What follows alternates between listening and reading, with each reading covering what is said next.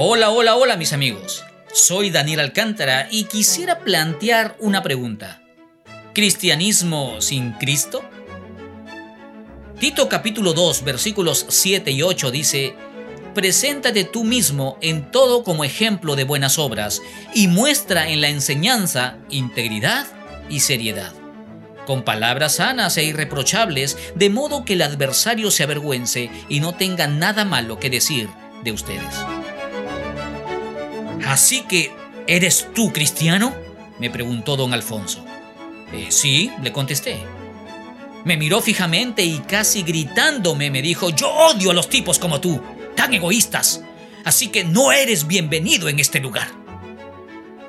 Era mi primera semana de trabajo a mis 18 años.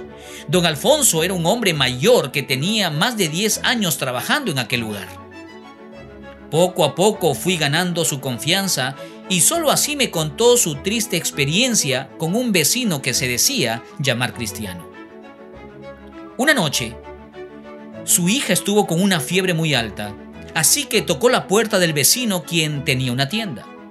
Al salir, le pidió por favor que le preste unos soles para ir en taxi al hospital de emergencia con su hija. La respuesta del vecino, entre comillas cristiano, fue, eh, lo siento, no puedo prestarte, esto es un negocio. Realmente hay muchos que se llaman cristianos, pero no sé qué clase de Cristo profesan. Algunos creen que pueden ser cristianos sin leer las escrituras, eh, sin asistir a una comunidad llamada iglesia o sin seguir las huellas de Jesús. Sin duda, sus prácticas son muy diferentes al Dios de la Biblia.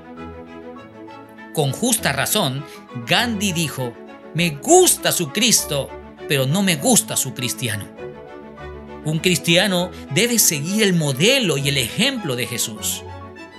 Cada día nosotros podemos afectar el testimonio de la novia de Cristo, la iglesia. Por favor, no ensuciemos la cruz de Cristo. Por cierto, cuando me tocó dejar el trabajo casi dos años después, don Alfonso y yo éramos amigos, quien gracias a Dios pudo volver a confiar en un cristiano y escuchar una reflexión bíblica en momentos de descanso.